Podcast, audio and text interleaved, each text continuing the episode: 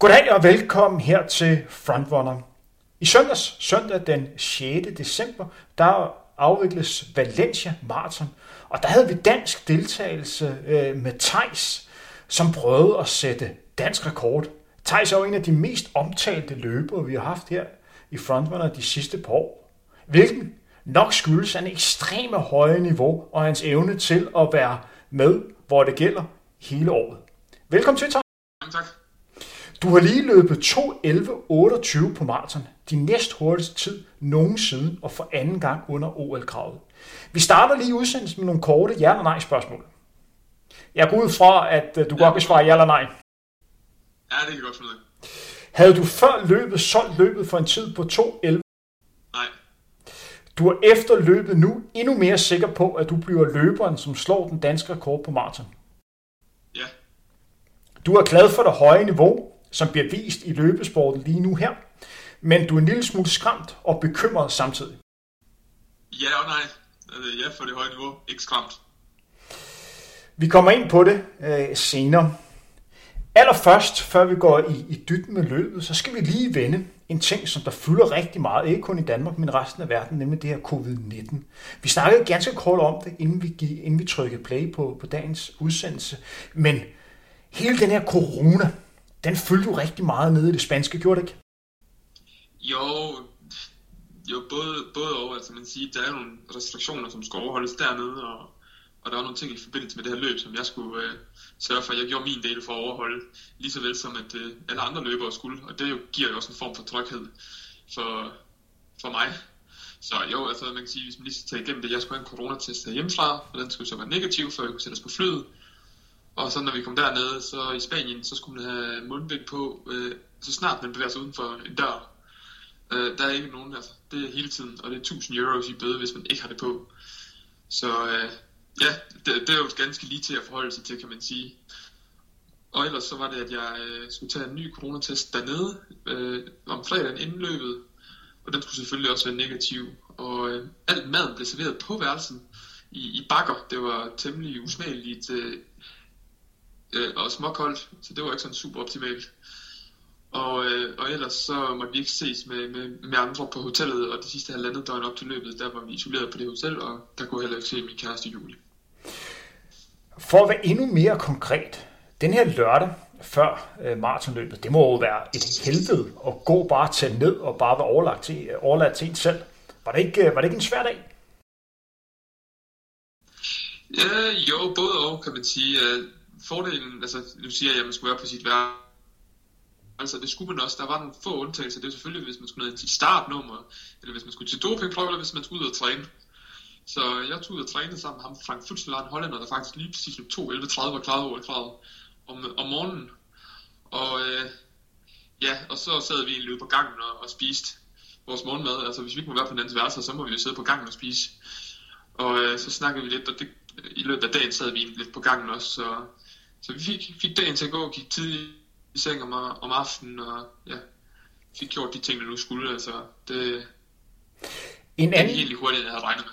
en anden løber, som havde en noget ekstrem optakt, det er jo en tysk maratonløber, som vi begge to kender, nemlig Philip Flieger. Kan du beskrive hans Ja, optakt? ven. til- Ja, men sige Philip Flieger, for lige hurtigt at introducere ham. Tysk maratonløber, der var med i Rio til OL. Han løbet 2.12.50 i hans debut. Og jeg har trænet med ham et par gange nede i, i Kenya. Og han fik at vide, han har været, altså han gik efter OL fordi det havde han ikke forvejen, så han havde isoleret sig selv temmelig meget de sidste par uger til for at undgå, at man skulle få en, en positiv prøve. Og han fik så en positiv coronaprøve, da han skulle flyve torsdag morgen. Så fik han fat i nogle, en hurtig test og to PCR-tests, og de bongede alle sammen ud negativt. Så fredag aften ville han til at bestille sit fly til lørdag morgen. Der sagde arrangørerne, jamen vi kan kun tage imod dig, hvis din oprindelige test, der blev testet positiv, hvis den bliver gentestet, og dermed bliver negativ. Og altså det, det, det høres jo utfatteligt bøvlet ud, alt det han skal igennem for at for at få, altså hvem skal man skrive til i forhold til at få sin første prøve gentestet, men han fik den gentestet, og den var negativ, og lørdag kunne han så bruge hele dagen på at flyve, så han var fra lørdag aften temmelig sent, og endte faktisk med at sætte, uh, sætte PR og løbe øh, uh, 2.12 og en, en chat.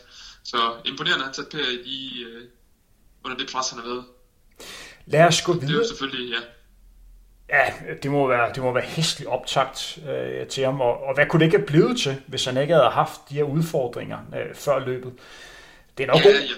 nok OL over her. Med ham. Jeg, snak, jeg snakkede lidt med ham øh, efter løbet, og han sagde, at han havde ikke løbet de tre dage, hvor han var erklæret positiv, og rendte jo frem og tilbage mellem læger. Og, men altså på den anden side sagde han, har ikke haft tid til at stresse over løbet i hvert fald, så hvem ved. Thijs, lad os begynde at have fokus på selve øh, løbet, og, og du må meget gerne tage os med i din overvejelse omkring valget af udlæg. Vi to skrev lidt frem og tilbage om lørdagen før løbet øh, søndag, og du nævnte, at, at du stod imellem valget om, øh, hvad for en pacegruppe du skulle med. Så vidt jeg husker, så nævnte du, at der var en pacegruppe, der løb øh, til 208 øh, sluttid, og en gruppe, der lå til en sluttid på 211. Kan du kort forklare før løbet, hvad der talte for at vælge den, der skulle løbe 208, og for den, der skulle løbe 200 eller 211? Ja, det kan jeg sagtens. Altså, man kan sige, der var, der var teknisk møde, det blev holdt online fra vores værelse, også et corona-tiltag, og der kunne vi se, at pace var sat til 208.40 og 211. Og jeg havde egentlig håbet på, at der var en pacegruppe, der løb lige midt imellem, altså 2.10.00, og så håbet på at tage de sidste 17 sekunder i forhold til en dansk rekord på, på sidste halvdel. Og øh, efter jeg havde, se, jeg havde lyst til at løbe med i 208.40 tempo, fordi det er jo lidt vagt gratis forsøg. Jeg har ikke kvalificeret to eller og ligesom få den barriere, der hedder at løbe 64 på første halvmarathon. Det kan godt være lidt en mental barriere. Altså, altid når man skal hurtigt ud på et maraton, det man har gjort tidligere, så er det jo lidt mental barriere også så ligesom få, få vinget den af og se, hvad jeg, hvad jeg egentlig dur til. Øh, efter nøje overvejelse med min træner, Niels Kim Hjort, så blev vi enige om, at han synes, det var bedst for mig at prøve at løbe den der 65-30 gruppe. Håbe på, at de løber en lille smule for stærkt. Og ellers så måtte jeg fyre kanonen af på de sidste 10 km. Så det var de overvejelser, vi havde inden løbet. Hvis man så skal gå videre til, til selve løbet, så, øh, så vidste jeg, hvilke pacer, jeg vidste, hvilket nummer de havde, dem der skulle pace til 65-30. Og øh, jeg løber første kilometer, og ser overhovedet ikke nogen pacer, men jeg ser en lille gruppe foran mig. Øh, men blandt andet en David Nielsen fra Sverige, Michael Ekvald og Floria Carvalho, en, en franskmand, der er temmelig god. Og jeg ved, at David Nielsen vil ud i 208, men jeg ved også, at Michael vil ud i 65-30. Så jeg tænker, at jeg løber op til den, hvor vi runder 2 km i 6.10, altså 305 km, så sådan noget 65, 10-15 stykker.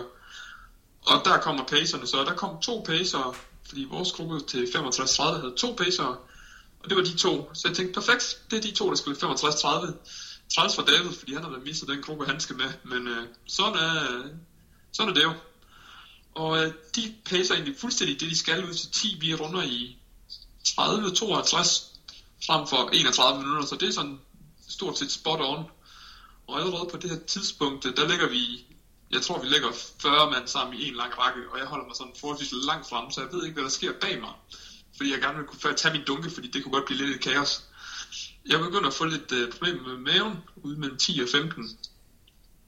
Og øh, jeg, jeg har måske egentlig mere hjernen op på, på styr på min værtslagning og styr på maven og løber egentlig bare med gruppen. Så da, da jeg så endelig tager og kigger på 15 km, kan jeg se, at vi har løbet lidt for hurtigt.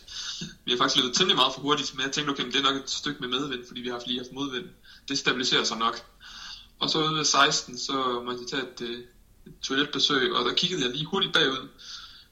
Og der synes jeg, at den næste gruppe var nærmest sådan noget 25 sekunder, 30 sekunder bagud.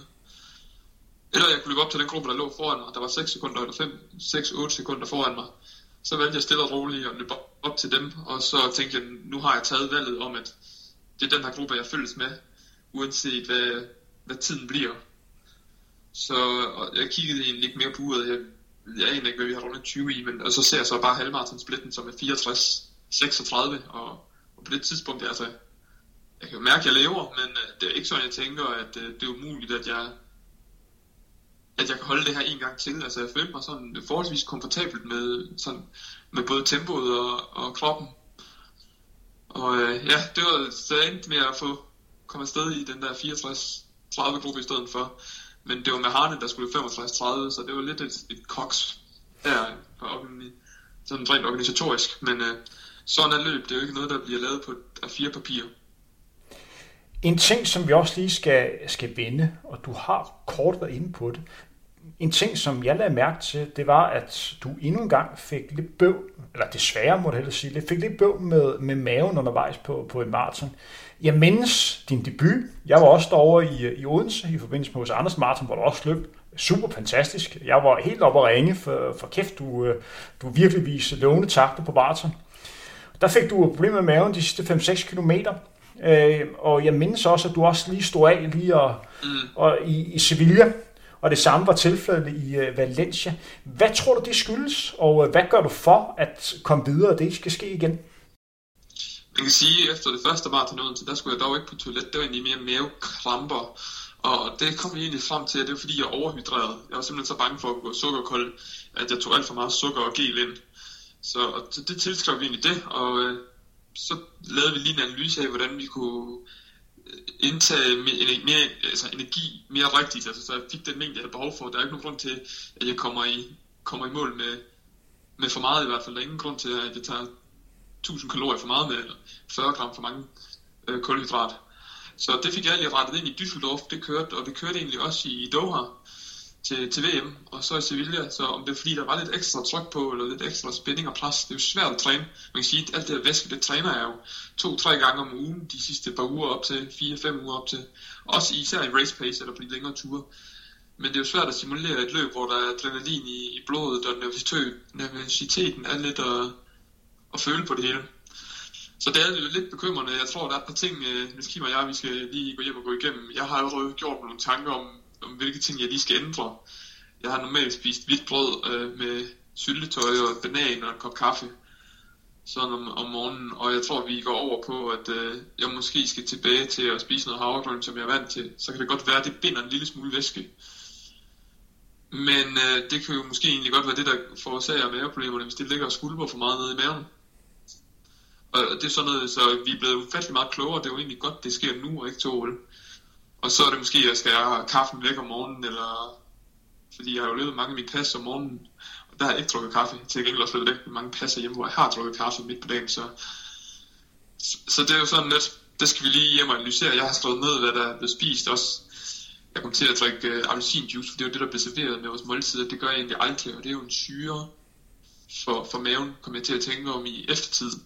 Så det skal jeg i hvert fald holde mig fra i fremtiden.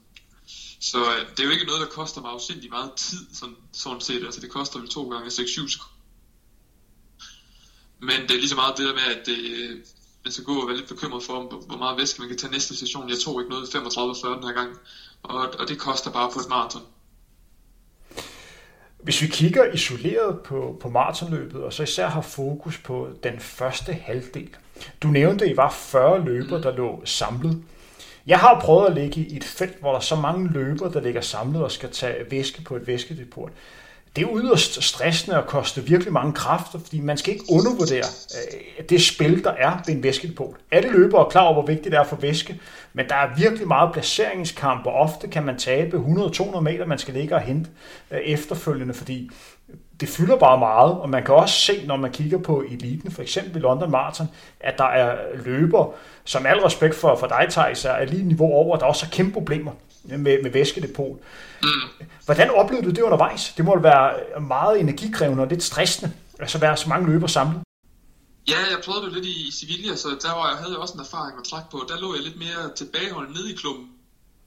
Og det var ufattelig vanskeligt, fordi folk stoppede op, når de ikke fik deres dunk, eller hvis der er altid en, der misser, så så jeg kom ind i Sevilla, der stoppede jeg egentlig fire gange, sådan fuld stop, for at få min væskedunk, fordi det vurderede jeg var vigtigere, end at, end at løbe videre i, i, i samme tempo, så måtte jeg hellere bruge et par sekunder på at løbe op i gruppen igen. Her, der, der prøvede jeg lidt en anden strategi. Jeg lagde mig langt frem i gruppen, altså i top 5-6 stykker, fordi så, havde, så var det ligesom og, over i højre side, for jeg vidste, at alle væskedepoter var i højre side. T-axis, som man siger på, på engelsk.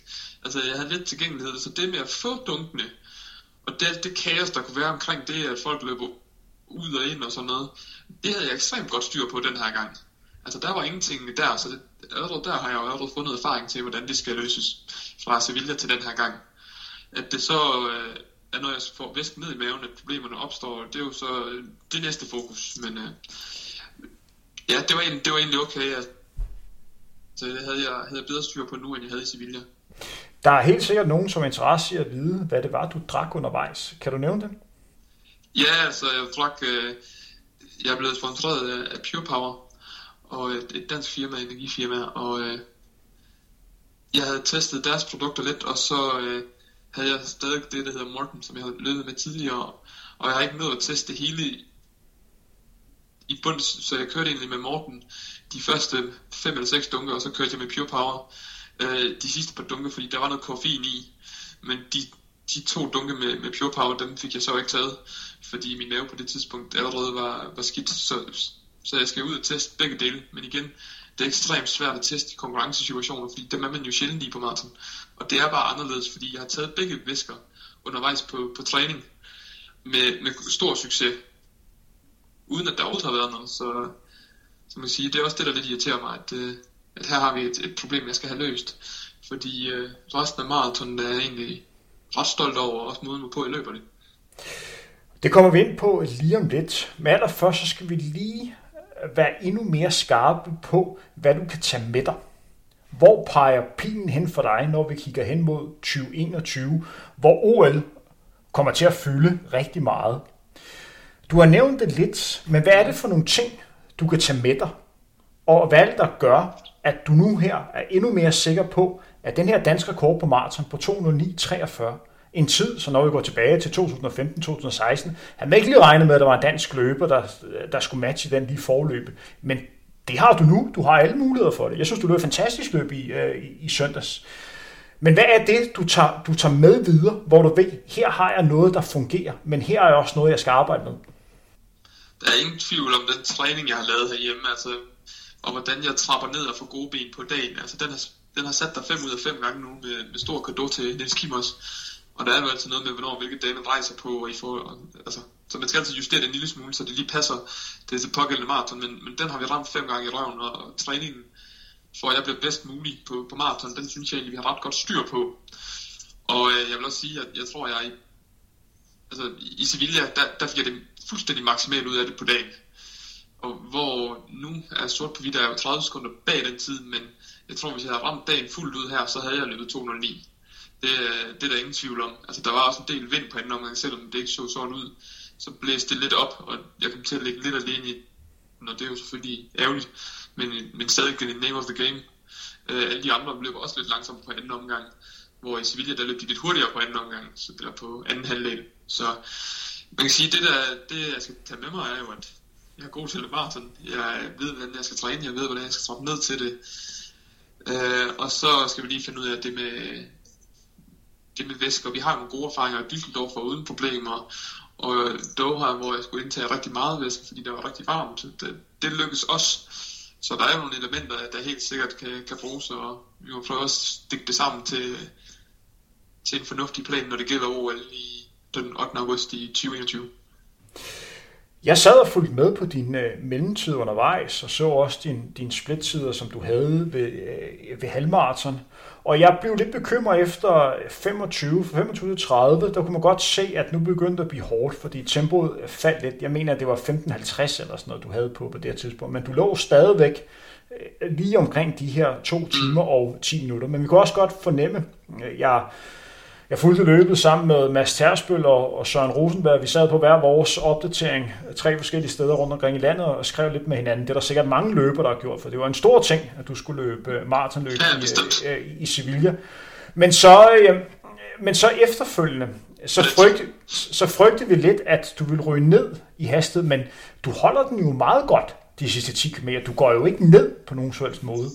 Det med, at du ikke går ned, når du ligger alene, og med det udlæg, som du trods alt havde, det må da give dig en eller anden form for ballast, du kan tage med videre. Ja, uden tvivl. Altså, jeg tror, alle split mellem 25 og 30 var, var langsomt, fordi der stod, altså, det var bare 5 km i strid vind. Og der var ikke noget at gøre. Altså, det blæste op, og der var altså 7 sekundmeter, hvilket jeg alligevel er en del. Og det var på et åbent stykke lige ved, ved parken, for dem, der har været i Valencia, hvor de kunne komme ind over. Og den medvind, den synes jeg aldrig helt, vi fik det. Selvfølgelig, selvfølgelig skal jeg sige det. Og der var egentlig det var bedre på første omgang, fordi der var lidt mindre modvind og lidt mere medvind. Så, så det var lidt spøjst, og ja, man kan sige allerede, da den knækker der lige omkring efter 30, ja, det, det er hårdt for mig, og jeg prøver virkelig at kæmpe alt, hvad jeg har lært, for jeg ved godt, at uh, hvis jeg smider 30 sekunder nu, så, så er alle rekordmuligheder væk. Så jeg prøver virkelig at køre på max og ud ved 3.34, der, der kapitulerer jeg nok en lille smule. Og så prøver jeg at sige, okay, nu skal du bare prøve, altså jeg kiggede ikke på men jeg vil bare finde den bedst mulige rytme. Og så prøve at se, om der er nogen, du kan hente foran dig. Og de sidste fem begynder jeg at få krampe i mit højre forlov, og der tænker jeg egentlig, det kan være lidt lige meget. Altså, der er jeg fuldstændig ligeglad med, om jeg løber 2.10, 2.11 eller 2.12. Jeg tænker bare, at jeg skal bare sørge for at komme hjem nu. Og så, så, så med det i mente, jeg tror måske godt, at jeg kunne vente 20 sekunder på de sidste 5 km, hvis jeg virkelig ville have kørt mig selv fuldstændig smadret. Men ja, for hvilket formål, tænkte jeg også, så altså, det var... Så hvor i Sevilla, der, der ville man helt virkelig gå i kulkælder de sidste... Der presset, prøvede man jo at presse hver sekund ud de sidste 4-5 km. Det, det gjorde jeg ikke helt her, fordi jeg, jeg havde lidt meget overklaret, og, og endnu mere klart det faktisk igen øh, alligevel, så det betyder i hvert fald om, at øh, selvom jeg går kold, så, øh, så er min grundkondition så ekstremt god, og jeg er så gennemtrænet, at øh, det er ikke noget, jeg skal være bange for, det her med at lægge hårdt ud. Fordi at det, jo, det er psykisk hårdt, og der er nogen, der løber fra en, men, men fysisk, så skal jeg nok overleve. Thijs, øh, jeg nævnte i den udsendelse, vi lavede i, i går, at det her var dit bedste maratonløb øh, til dato. Rent tidsmæssigt var det ikke det hurtigste, men jeg så en, en Thijs, som jeg vurderede havde kapacitet til at løbe 209 og sætte øh, dansk rekord. Jeg tror, at hvis splittet havde været endnu mere jævnt, at du kunne have fået et løb, hvor, hvor tiden var meget, meget tæt på at kunne matche en, en dansk rekord, fordi du viste, at du har niveauet til at komme, komme derned. Derfor mener jeg, at det her var dit bedste maratonløb øh, til dato. Er du enig i den betragtning? Jeg er helt enig med dig, Tim. Øh, min træningstid inden var bedre, det er jo så hvad det er. Det er jo ikke altid, ens bedre træningstid at manifestere sig i et øh, bedre løb. Men øh, der er ingen tvivl om, at øh, ved at jeg har gået og løbet 64-30 første halvdel, og faktisk følte mig ufattelig godt tilpas, så tror jeg sagtens, at altså, det er jo det, jeg kommer til at gøre i fremtiden. Og øh, jeg tror, at 209 lav og 208 høj, det er allerede muligt nu, så med et års mere træning, så, så tror jeg, at vi begynder at kigge derned. Og øh, jeg synes også, det var øh, mit bedste løb indtil videre. Det, det var uden tvivl. Altså, og øh, man kan sige, øh, jeg kunne godt have gået for den sikre løsning på det 65-15. Altså 65, så er det 2-10-20. Jo, så havde det pære med et halvt minut. Men man kan sige, hvis jeg skal noget, og jeg skal videre, så skal jeg under 2-10 under den danske rekord. Det er næste mål for mig. Det der imellem, det er, ja, det er jo fint. Man skal aldrig sige, man skal, aldrig, man skal altid være glad for at sætte en PR, især på et maraton, når man løber det så sjældent. Men det ændrer for mig som, som løber, om jeg løber et halvt minut hurtigere øh, på maraton lige nu. Jeg skal ned og løbe halvandet minut hurtigere. Og øh, ja, men der er en anden øh, herre i spil, Abdi Ulat, der også kunne være med i, i, i dansk rekord øh, forsøg, og måske også, så, så hvem ved, at 209 er nok ikke engang nok for at sætte dansk rekord, når vi snakker om 3-4 år fra nu. Så tror jeg, at vi skal ned i i hvert fald 208, og hvis ikke 207, for, for at man kan få lov at beholde den. Og, og det er jo det, jeg allerede har sat min, øh, indstillet mig mentalt på. Og det er også derfor, at jeg blandt andet på, på halvmarathon til, til VM gik aggressivt ud og går aggressivt ud på det her. Fordi øh, det er det, der skal til for, at jeg bliver et bedre løber, og jeg kan ikke ligge og lure pas. Men Thijs, hvis vi har lidt fokus på 2021, hvor OL kommer til at fylde rigtig meget, hvis det forhåbentlig øh, bliver afholdt. Lad os krydse fingre og virkelig håbe alt, at det bliver, bliver tilfældet.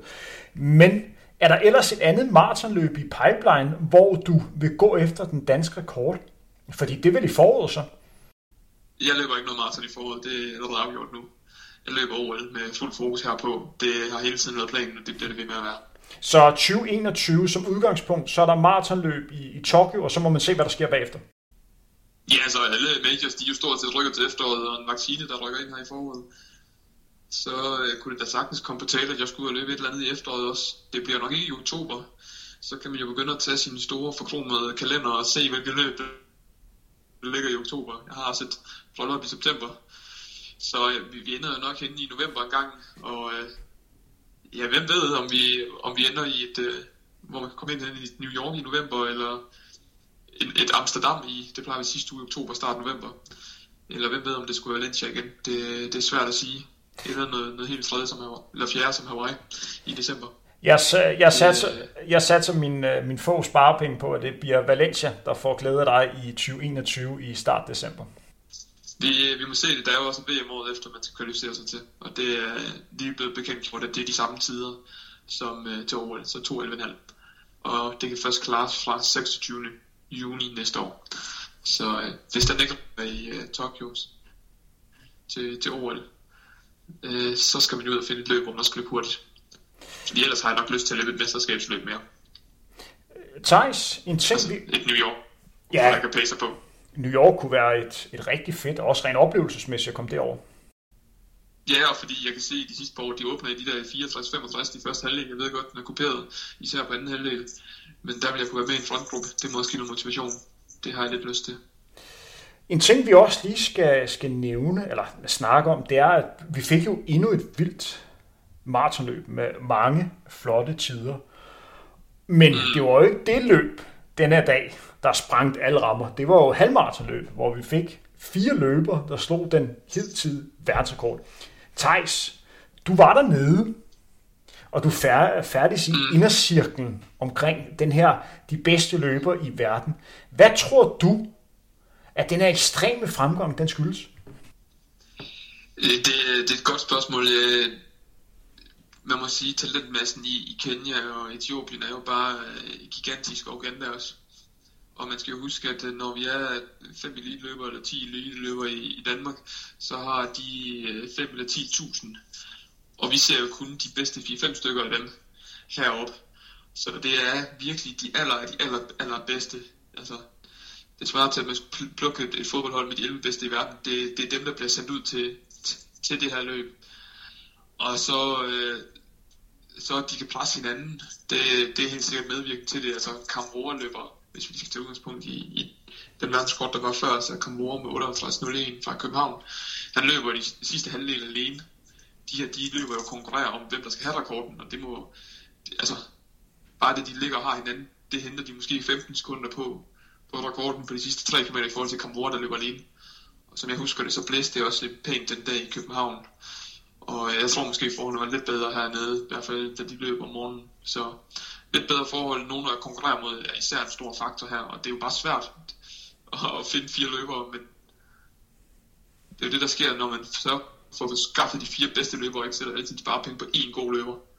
Så, øh, så er det sådan noget, der kan ske. Man kan sige, normalt så kan løb det nok ikke komme afsted med at få de fire bedste løbere, fordi det er simpelthen for dyrt i, i startpenge for, for at få de fire bedste kinenere. Men i et år, hvor, hvor der har været få muligheder, så har alle måske lidt lavere kriterier for, øh, hvad de skal have for at stille til start. Og så er der, altså, så er der været, været var så set, altså temperaturen var, var optimal, men især den her indbyrdes konkurrence, og så de færre konkurrence i 2020, det, øh, det gør jo, at øh, folk har virkelig haft tid til at træne, og virkelig, øh, virkelig sats, og der er ikke så mange afbræk, der er ikke så mange rejser i øst og vest, så, og det har vi også set på den hjemlige maratonscene, at der har været et, et skub deri, fordi folk har haft tid til at træne, og folk har ikke haft for mange afbræk. Men Thijs, tror du også en årsagerne til det, og her skal vi ikke snakke, snakke doping, fordi der, øh, der har vi ikke noget konkret at snakke om. Vi kan kun tage udgangspunkt i det, vi ved noget om. Men hvis vi holder os til det faktum, at de her få løb, der har været, og den her manglende økonomi i sportsverdenen, som covid-19 har, har medført, har det været med til at presse løberne til at træne endnu mere, til at satse endnu mere, fordi de er godt klar over, at der står meget på spil, også i forhold til sponsorer, også i forhold til at komme ind i de bedste løb i 2021 og 2022, så de simpelthen bare skulle ud og vise, at de var kørende, og de havde et højt niveau. Jamen helt enig. Den betragtning, den er jeg fuldstændig enig med dig i. Der er ikke så meget mere at sige til det. Hvis øh, en ting, som, øh, som jeg også lige vil høre din, øh, din betragtning om. Jeg tror personligt, at vi begynder at nærme os, at øh, to timer på maraton i et regulært løb, det begynder at nærme sig. Det bliver måske ikke øh, næste år, men de næste år ude i fremtiden. Nu er der altså løbet 57-32 på halvmaraton.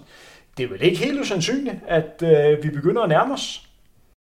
Nej, det, det går da den vej. Især hvis man får, får samlet øh, de der fire gutter, der kunne løbe under plus en Kamora, plus en Kipchoge, plus en Bekele. Altså, jeg tror, det virkelig handler om at få samlet de allerbedste sammen og, øh, til løb sådan et løb, og at det ikke bare bliver sådan en, en, en pacer-opgave, hvor man pacer en mand ud til 25, 26, 28 km, og så skal han løbe de sidste 15 alene. Fordi så kan han jo ligge og kalkulere og regne med det. Altså her, der er man bare alle mod alle, og der bliver løbet fuldt tryk hele vejen. Så øh, hvis man skal gøre det, så bliver det med det formål, altså få en har ud til 30, 28-30 km, og så satse på, at der er en 4-5 mand, der, der kan konkurrere mod hinanden, der, der laver alt muligt ryk i øst og vest, så man ikke bare kan slippe på gashåndtaget. Og den sidste ting, vi lige skal vende, inden jeg siger tak for, for din tid, det er jo, 2020 har jo på mange måder været, været skoens år. Sjældent har der været så meget fokus på, hvad løbere på er, er løbesko. Man så jo i løbet i, i søndags, at Adidas er tilbage øh, i kampen. Hvis vi går ind og kigger på øh, de fire øh, løb, der var, eller der var jo to, øh, to vinder på halvmarathon og to vinder på maraton, der var altså tre af dem, der var iført Adidas sko, og så den sidste blev vundet af en Nike-løber. Hvad er din holdning til det, at det virker som om, at den her skævbrydning, der har været, at den er ved at være, ved at være over og ved at være løs? Det er vel positivt for sporten, er det ikke? Jo, så kan det være med at snakke om de forpulede sko, som selvfølgelig gør de en vis form for forskel. Altså det er jo innovation, ligesom der, der, da der blev indført geler på maraton, eller da der blev lavet en uh, mondobane, altså frem for en grusbane, og det er rart, at de andre firmaer nu uh, har samme forudsætninger, så vi ikke snakker om de skide pisse sko i 2021, så vi kan snakke om, hvor gode de her atleter er, og hvor fantastiske øh, udøvere de er, og hvordan de har trænet røven ud af bukserne, og sikkert løbet langt over 200 km i flere uger, og dedikeret sit liv til sin sport. Så det er dem, der kommer til at handle om. Jeg kan høre dig, du er meget træt af at snakke de sko. Ja, øh, mest fordi, at alt det videnskab, som folk hæfter sig ved, og alt det folk postulerer, det er nærmest øh, faktuelt forkert. Det er det, der irriterer mig mest. Øh, når man har lavet det studie, som alle refererer til stort set over i Colorado, så siger man, at der er en 4% forbedring. Det var jo det, der startede med at komme med Nike-skoen. Ja, der husker man, de fleste ved ikke, at det er 4% i forhold til en træningssko. Hvis du tog en hvilken som helst øh, anden Nike konkurrencesko eller Adidas konkurrencesko på, så ville den også være 2 eller 3% bedre end en tung træningssko. Og derudover på det her studie, det man har gjort for at sammenligne for eksempel med, med topmodellen fra Nike før, altså den lette Streak, og øh, den altså fra, fra Adidas, jeg tror det var en Adi Zero, øh, så har man sat blylodder på siderne, fordi den skulle være lige så tung som, øh, som Next Procent, eller 4%, som studiet er lavet med, fordi der må ikke være den variabel, men styrkerne for de her sko, de traditionelle øh, skrabede konkurrencesko, var jo netop, at øh, de vejer mindre. Så altså, man tager ligesom deres styrke væk, om man skulle sige. Og når man har kigget på øh, ren løbeøkonomi og performance øh, enhancing, der er lavet et par enkelte studier, som ikke er rigtig blevet publiceret, men som jeg har set på stykker af sådan, på enkelte løbere. Når man ser en en Next Procent for eller en Adidas sko nu, eller en Saucony Endorphin Pro, sammenlignet med, med de gamle, skrabede, traditionelle konkurrencesko, så er forskellen faktisk under en halv procent. Fordi der har de taget, altså uden at de har lægget blyklodser på, på siderne af de her skrabede, traditionelle lette sko. Og, og, og det er der bare så få, der ved, at det, det er den her information, der jeg savner derude, for at vi kan have en reelt fornuftig debat om det. Fordi det er nemmest bare at pege fingre og sige, at alle der løber stærkt, det er fordi de har fået en ny sko.